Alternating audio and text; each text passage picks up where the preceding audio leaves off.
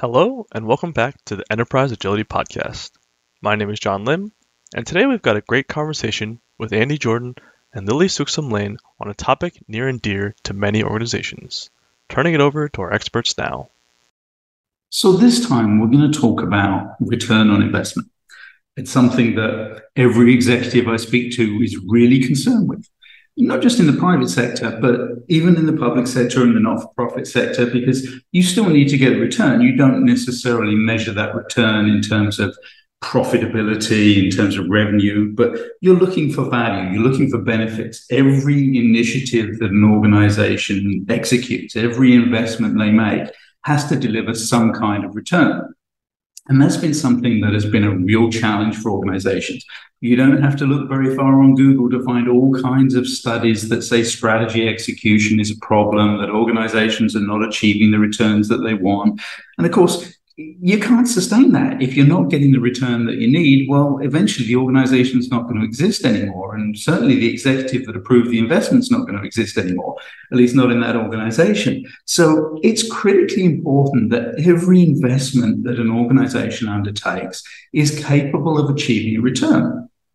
And to do that, a lot of organizations are investing in technology. We're going to be talking in a, a moment about ServiceNow SPM, and, and, that's designed to help organizations in, uh, achieve a return on their various portfolios of investments.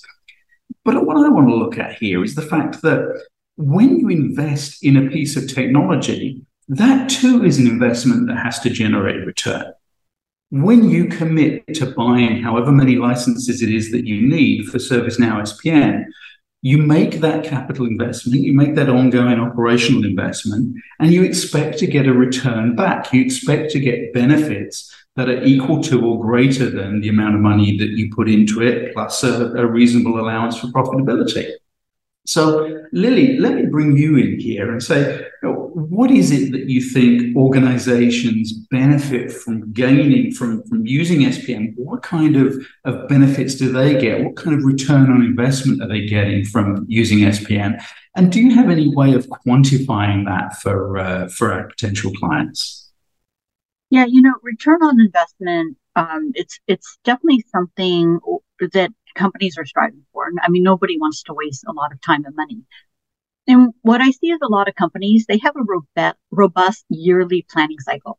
So sometime during Q4 or the start of Q1 of, of the year, companies will review all of their intake, you know, their, their pipeline and then their um, current projects or initiatives. And they have these monthly meetings where they make massive business cases. They get funding, they get approval, and they're off and running, and everyone congratulates themselves, and it's done. But the problem is plans aren't static and change happens. Uh, so market conditions change rapidly. Companies need to react to that and they need to react also to what their competitors are doing. So a great example of this is chat G- GPT. So as soon as chat GPT was introduced, we saw earlier this year, you know, every company scramble to put generative AI into their roadmap and, and into their features. And probably, you know, when they had done this yearly planning cycle, that was nowhere on the roadmap. So the question is, you know, on ROI, how do we get companies to pivot quickly? And then how do we evaluate if those initiatives are bringing value and aligning the strategy? And there needs to be a system that enables stakeholders to see the entire portfolio roadmap and map everything to strategy and goals. So when that strategy changes, companies can impact or understand the impact of those changes. So the first thing that needs to happen um, is the strategy needs to be reevaluated when these changes happen, and goals to achieve that strategy needs to be defined or redefined. And then those initiatives underneath the goals uh, need to be aligned.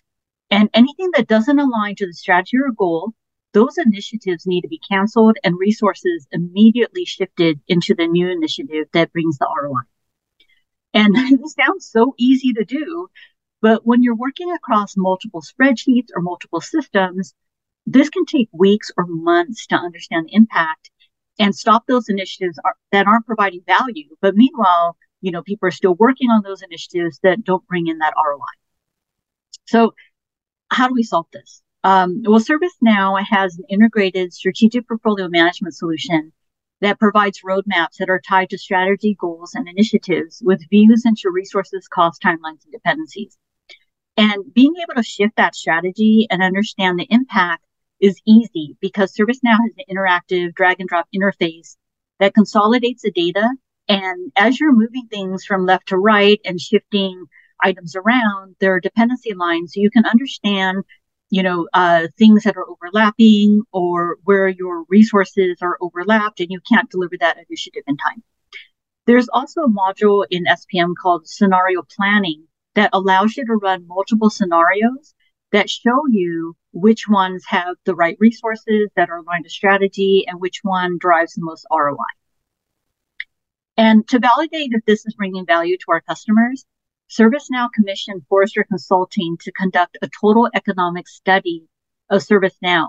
And they found that of the customers that they interviewed, those customers were able to achieve a 365% return on investment, which is really an eye popping number. That's an amazing number, Lilly. The, the three year ROI of 365% is something that I, I, know a lot of my clients would love to get for a lot of their investments or any of their investments, let alone something as, as simple and straightforward as, as putting the right kind of SPM solution in place.